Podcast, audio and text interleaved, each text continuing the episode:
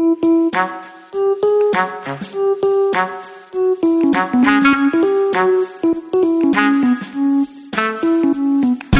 งเขาเอามาพูด เพราะการฟังจะช่วยให้ชีวิตของเราง่ายขึ้น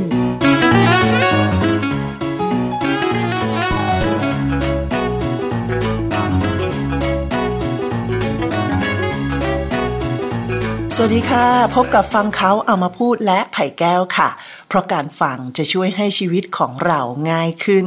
วันนี้กลับมาเจอกันใน EP ที่ 15 แล้วนะคะ วันนี้ก็เอาเรื่องของการมีวินัยในตัวเองมาฝากทุกคนกันค่ะ ใน EP ที่ 15 นี้ให้ชื่อเรื่องเอาไว้ว่า มีวินัยในตัวเองจึงมีอิสระ บางคนบอกว่า โอ้อยากทำงานที่มีอิสระ อยากมีชีวิตที่มีอิสระ จะบอกว่าการที่จะมีอิสระได้นี่นะคะ จริง ๆ แล้วสิ่งที่ต้องมีเลยก็คือ มีวินัยในตัวเองนั่นเองค่ะ วันนี้หมายเอาเรื่องนี้มาฝากทุกๆคนกัน เพราะว่ามันเป็นช่วงที่บันทึกเนี่ยเป็นช่วงที่ค่อยๆเปิดคลายล็อกดาวน์จากโควิด -19 มาแล้วนะคะ ก็เป็นช่วงที่จะต้องเจอกับ New Normal กันอย่างจริง ๆ เป็นช่วงที่เราจะต้องปรับตัวปรับใจกันอย่างจริง ๆ แล้วก็จะต้องรีบวิ่งวนหาหนทาง เพื่อที่จะอยู่รอดทั้งในเรื่องของอชีวิตในเรื่องของเศรษฐกิจอะไรอย่างเงี้ยจริง ๆ ดังนั้นก็เลยอยากจะ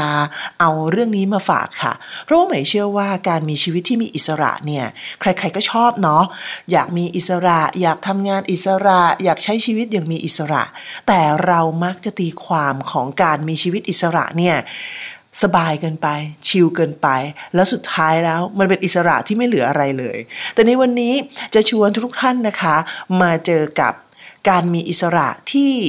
ที่รู้สึกว่ามันอยู่ในโลกของความเป็นจริงได้ ไม่นำเรื่องนี้มาจากหัวข้อหนึ่งค่ะ ในหนังสือที่ชื่อว่า effective efforts พยายามถูกวิธีมีแต่สำเร็จ หนังสือเล่มนี้เนี่ยตั้งแต่ไม่ซื้อมาเนี่ยนะคะ ก็ได้ใช้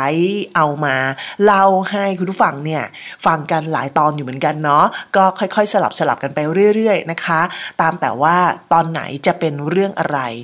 ฟังเขาเอามาพูดค่ะ ก็จะเป็นเรื่องที่ฟังแล้วง่ายๆ สบายๆ ไม่ต้องคิดเยอะ แต่ว่ามันก็อยู่ในชีวิตประจำวันของทุกคนนั่นเองนะคะ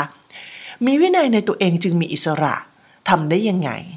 คนเขียนเนี่ยเขาบอกมาเลยแล้วก็ตอนหมายจดเนี่ยนะทำสองดาวไว้เลยนะคะเขาบอกว่าผู้ที่สามารถทำเรื่องที่น่าเบื่อจนสำเร็จลุล่วง จะต้องเป็นคนที่มีวินัยในตัวเองอย่างสูง และไม่ว่าผู้มีวินัยในตัวเองจะทำสิ่งใดก็มักจะประสบความสำเร็จอย่างง่ายดายเรื่องนี้น่าจะเป็นเรื่องที่สำคัญค่ะ เพราะว่ายกตัวอย่างเช่น การทำพอดแคสต์อย่างเงี้ย มันเป็นอะไรที่มันมันไม่มีใครมาบังคับอะแต่ว่าใหม่ก็เคยคิดเอาไว้ว่าจะทำทุกวันทำแบบไม่เว้นสุดท้ายแล้วค่ะ ตั้งแต่เริ่มทำมาจนถึงวันนี้เพิ่งได้แค่ 15 ตอนเท่านั้นเอง เปรียบเทียบกับอีกคนหนึ่งซึ่งใหม่ไปไปฟังอยู่เป็นประจำหรือว่าเขาอาจจะมีอ่า บางบางคนอาจจะมีการบังคับนะคะยกตัวอย่างเช่น ถ้าเกิดเป็น The Standard อย่างเงี้ยเขาก็ทำเป็นบริษัทเป็นอะไรก็เป็นงานของเขาไป มันก็มีการบังคับกันไปในงาน แต่ว่าถ้าเกิดว่าคนที่ไม่ได้มีการบังคับอะไร ยกตัวอย่างเช่นนพดลพอดแคสต์อย่างเงี้ยที่ใหม่ฟังเขาอยู่ประจำของอาจารย์นพดลเนี่ยนะคะ ก็เขาทำทุกวันนะ แล้วก็ทำเป็น step ทำเป็นเรื่องทำเป็นราวด้วย ก็อันเนี้ยค่ะก็เป็นตัวอย่างของการมีวินัย แล้วก็หลายหลายคนที่มีวินัยทุกวัน start with why อย่างเงี้ยเขาก็ทุกวันคุณอะไรนะมิชชั่น to the moon ใช่ไหมเขาก็ทุกวันอะไรประมาณอย่างเนี้ย ก็คนเหล่านี้ค่ะก็จะเป็นต้นแบบของการมีวินัยในตัวเองได้หมายมองว่าจริง ๆ แล้วประโยคนี้ที่เอามาฝากคุณผู้ฟังกันเนี่ย เป็นประโยคที่สำคัญมาก ๆ เลย ไม่ว่าเราทำอะไรค่ะ สิ่งที่เราทำอะมันซ้ำๆแล้วมันจะน่าเบื่ออยู่แล้ว แต่คนที่สามารถทำเรื่องที่น่าเบื่อจนสำเร็จรุ่ล่วงได้เนี่ย คนนี้แหละคือคนที่มีวินัยในตัวเองอย่างสูง แล้วก็ แน่นอนอยู่แล้วว่าคนที่มีวินัยในตัวเองไม่ว่าจะทำสิ่งไหนก็มักจะประสบความสำเร็จอย่างง่ายดาย เพราะว่าวินัยมันก็ช่วยไปเกินครึ่งแล้วใช่ไหมดังนั้นบางคนบอกว่าเราอะเบื่อ แบบเบื่อจะทำยังไงดี เป็นคนที่ไม่ได้มีวินัยมาตั้งแต่ไหนแต่ไรทำยังไงดีนะ ให้เราเนี่ยสามารถที่จะก้าวข้ามผ่าน สิ่งที่มันทำแล้วกองเอาไว้ได้ทำแล้วยังไม่เสร็จสักทีไม่สำเร็จสักที แล้วก็รู้สึกว่าตัวเองเนี่ยโดนผูกมัดกับสิ่งที่มันยังไม่สำเร็จสักที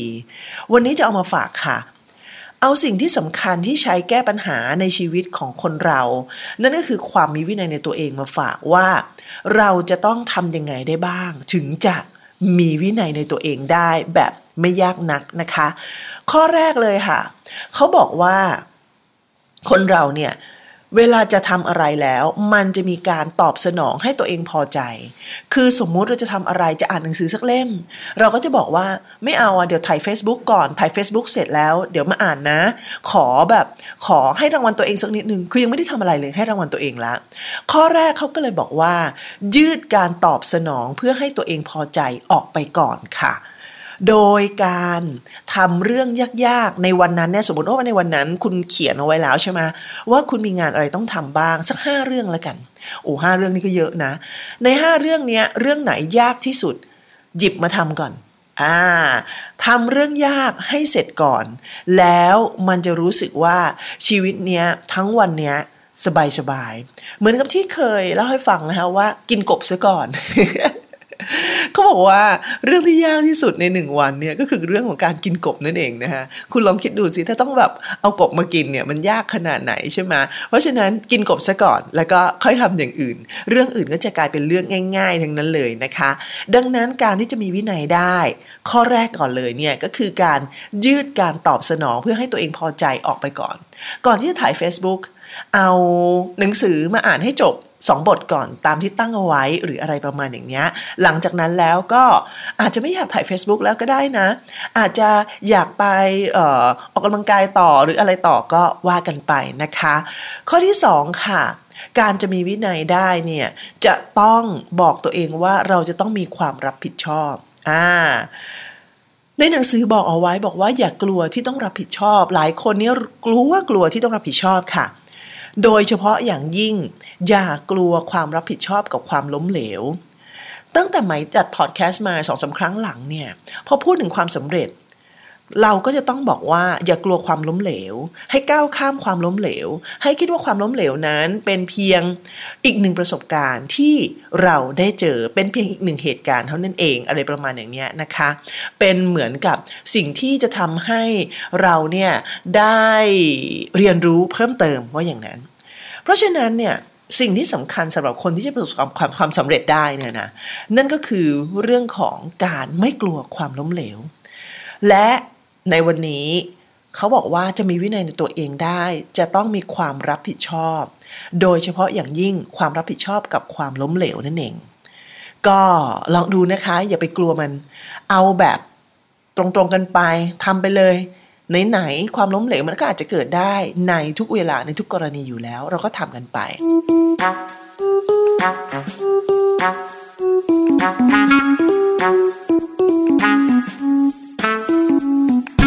ฟังเขาเอามาพูด เพราะการฟังจะช่วยให้ชีวิตของเราง่ายขึ้น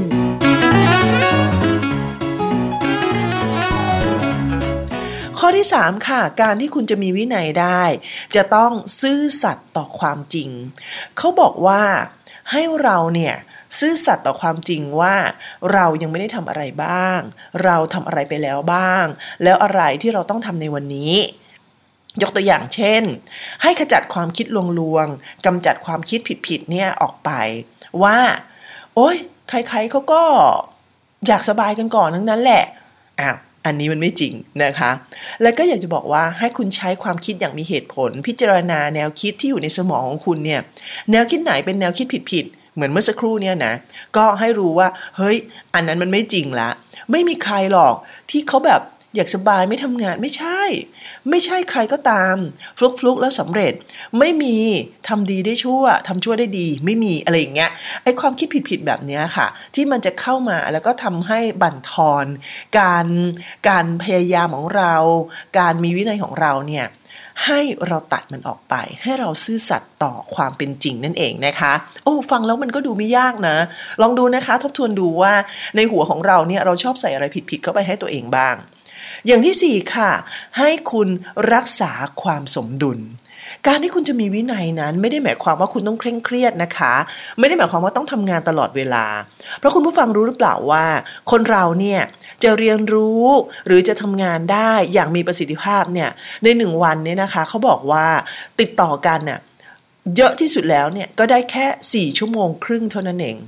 ดังนั้นจะต้องพักให้เวลาตัวเองในการฟื้นฟูแล้วก็ปรับสมดุลนั้นนะคะ ถ้าเกิดว่าคุณจะฝืนเนี่ย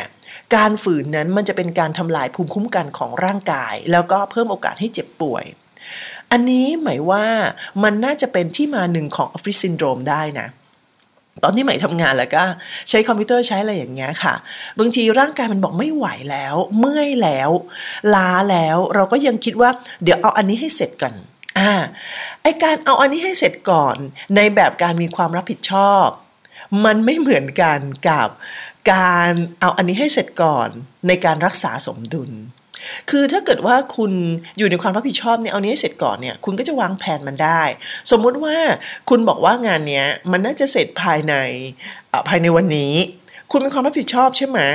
ร่างกายคุณเนี่ยมีประสิทธิภาพแบบต่อเนื่องกันอย่างน้อยหมายว่าสักประมาณชั่วโมงสองชั่วโมงเนี่ยก็เต็มที่แล้วนะคะ รวมๆกันทั้งวันได้สี่ชั่วโมงครึ่ง ถ้าคุณรับผิดชอบแล้วก็คุณอาจจะแบบ มีการวางแผนที่ดีด้วยเนี่ยนะคุณก็ยื่นงานออกเป็น 2 วัน แต่ใน 2 วันนั้นคุณทำมันอย่างเต็มที่ ไม่ได้หมายความว่าคุณเนี่ยใช้เวลามันน้อยจนเกินไป แล้วก็ไปทำอย่างอื่นเล่นๆซะอะไรประมาณอย่างเนี้ยไม่มองว่าอันนั้นอะเป็นการรักษาสมดุลนะคะเพราะว่าถ้าคุณไม่รักษาสมดุลแล้วเนี่ยเดี๋ยวก็เจ็บหลังเจ็บคอเจ็บบ่าเจ็บไหล่ปวดเอวปวดขาโอ้กลายเป็นเรื่องใหญ่ไปเลย แล้วก็นอกจากนั้นเนี่ยเมื่อเวลาที่คุณระบบต่างๆมันเริ่มรวนเนี่ย ระบบที่สำคัญที่สุดก็คือภูมิคุ้มกันของร่างกาย มันก็จะรวนไปด้วยค่ะ แล้วก็ทำให้คุณเดี๋ยวก็จาม เดี๋ยวก็ป่วยเดี๋ยวก็ไข้เดี๋ยวก็ไม่สบาย ยิ่งปัจจุบันเนี่ยนะคะ ใครจามเนี่ยเป็นเรื่องใหญ่มากเลยทีเดียว ดังนั้นก็ฝากเอาไว้นะคะว่า การที่คุณจะมีวินัยในตัวเองได้เนี่ยสิ่งที่สำคัญก็คือการรักษาความสมดุลนั่นเองนะคะ ก็เอามาฝากคุณผู้ฟังกัน ในหนังสือยังหยิบยกเอาไว้นะคะ เขียนเอาไว้ว่า อริสโตเติลกล่าวเอาไว้ว่า มากเกินและ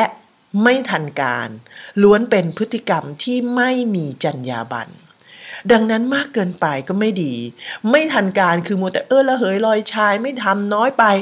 อันนั้นก็ไม่ดีอริสโตเติลกล่าวเอาไว้ว่า มากเกินและ ไม่ทันการ ล้วนเป็นพฤติกรรมที่ไม่มีจรรยาบรรณเออ ลองเอาไปคิดดูนะคะ ในวันนี้ชวนคุณผู้ฟังมามีวินัยในตัวเอง แล้วก็จะได้มีอิสระกันได้เนี่ยนะคะ ก็เอาเป็นว่าฝากเอาไว้หน่อยแล้วกันว่า เราเนี่ยสามารถที่จะเอาชนะความหวาดกลัวต่อความล้มเหลวได้ อันเนี้ยจึงจะ ทำให้เอาชนะการผัดผ่อนได้บางทีการไม่มีวินัยมันคือการผัดผ่อนนั่นเองค่ะ คนเราเนี่ยมักจะผัดผ่อน คนที่ผัดผ่อนก็คือคนที่กลัวความล้มเหลวค่ะคุณผู้ฟัง แล้วก็คนเราก็มักจะแกล้งทำเป็นงานยุ่งยุ่งยุ่งยุ่งยุ่งใช่ไหมเพื่อที่จะหลีกเลี่ยงงานที่สำคัญจริง ๆ เอาเป็นว่า อย่างนี้ละกันในหนังสือเนี่ยเขาก็หยิบยกเอาไว้ด้วยนะ คุณผู้ฟังเขาหยิบยกเอาไว้ว่ามีวิธีที่จะช่วยให้เลิกนิสัยติดมือถือเดี๋ยวมาฝากตอนนี้เลยดีกว่า เออ เอามาหรือว่ายังไงดีอะไม่เอาดีกว่า เอ้ยแต่มันก็เกี่ยวเนื่องเกี่ยวโยงกับตอนนี้นะอ้าวฝากฝากฝากฝากฝากเขาบอกว่า อืม สามวิธีที่จะช่วยให้เลิกนิสัยติดมือถือได้เนี่ยนะคะ ต้องรู้ก่อนว่าสาเหตุที่เราติดมือถือเพราะอะไร เพราะว่าหนึ่งอยากให้ความต้องการได้รับการตอบสนองทันทีอะข้อแรกไงที่มีวินัยไงที่เขาบอกว่าการมีวินัยได้ให้ยืดการตอบสนองออกตอบสนองอย่างทันทีอะที่ให้ตัวเองพอใจออกไป เพราะฉะนั้นติดมือถือเนี่ยเขาบอกว่าหนึ่ง คนที่ติดมือถือนะเป็นคนที่อยากให้ความต้องการได้รับการตอบสนองทันที ข้อที่ 2 คนที่ติดมือถือก็คือเป็นคนที่อยากได้รับการยืนยัน เออ จริงนะ อยากได้รับการยืนยันว่า ติ้งตองเฮ้ยนี่มันเสียงลายของใครนะ สงสัยว่าคงจะเป็นแม่แน่เลย ติ้งตองเอ๊ะแม่ส่งอะไรมาหรอ อะไรอย่างเงี้ยอะหรือว่าแบบพอมีอกด เสียงอะไรเข้ามาเฮ้ยใครโทรมาอะไรประมาณแบบนี้นะคะ ก็เป็นคนที่อยากได้รับการยืนยันเท่านั้นเองก็เลยรีบไปติดหยิบมือถือมาเสร็จเลยค่ะทีนี้ ข้อที่3ค่ะคนที่ติดมือถือเนี่ยมีสาเหตุมาจากการมองหาความรู้สึกของการมีตัวตน อย่างเอาเป็นเอาตาย ปรารถนาให้คนเนี่ยมีปฏิสัมพันธ์กับตัวเอง แล้วก็ต้องการที่จะมีตัวตน ก็น่าจะจริงนะโพสอะไรไปอย่างหนึ่งก็ดูแลว่า เอ๊มีใครมากดไลค์เราบ้างนะอูยังไม่เห็นมีเลยอะ่ะเดี๋ยวต้องทำอะไรดีให้เขากดไลค์เอ๊ะอย่างนั้นไหมอย่างนี้ไหมเอ๊ะทำไมของคนอื่นกดไลค์มากแค่ไหนถูถูไถไถหมดละหนึ่งวันนะคะก็อันนั้นก็เป็นสาเหตุที่เราติดมือถือ วิธีการเลิกก็คืออย่างแรกเลยก็เหมือนกับการมีวินัยในตัวเองค่ะ ยืดการตอบสนองออกไป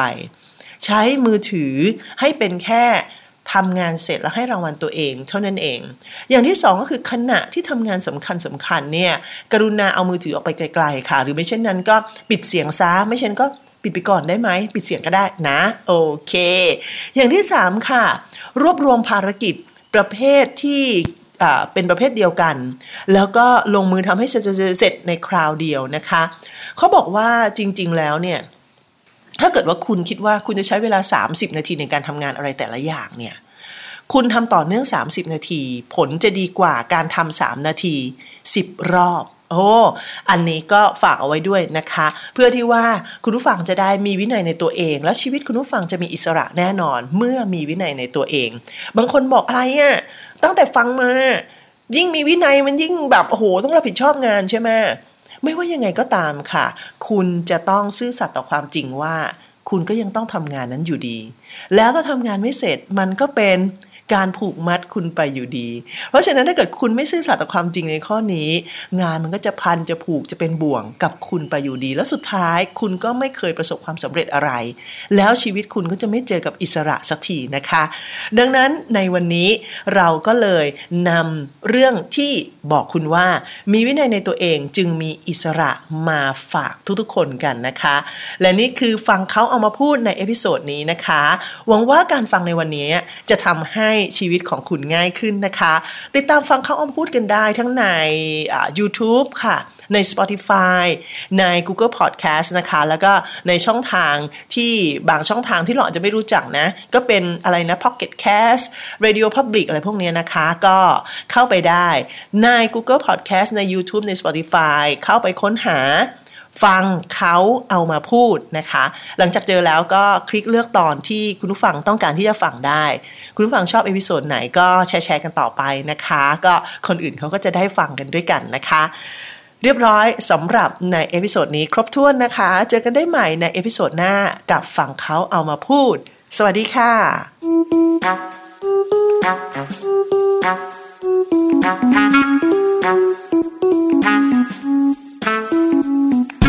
ฟังเขาเอามาพูด เพราะการฟังจะช่วยให้ชีวิตของเราง่ายขึ้น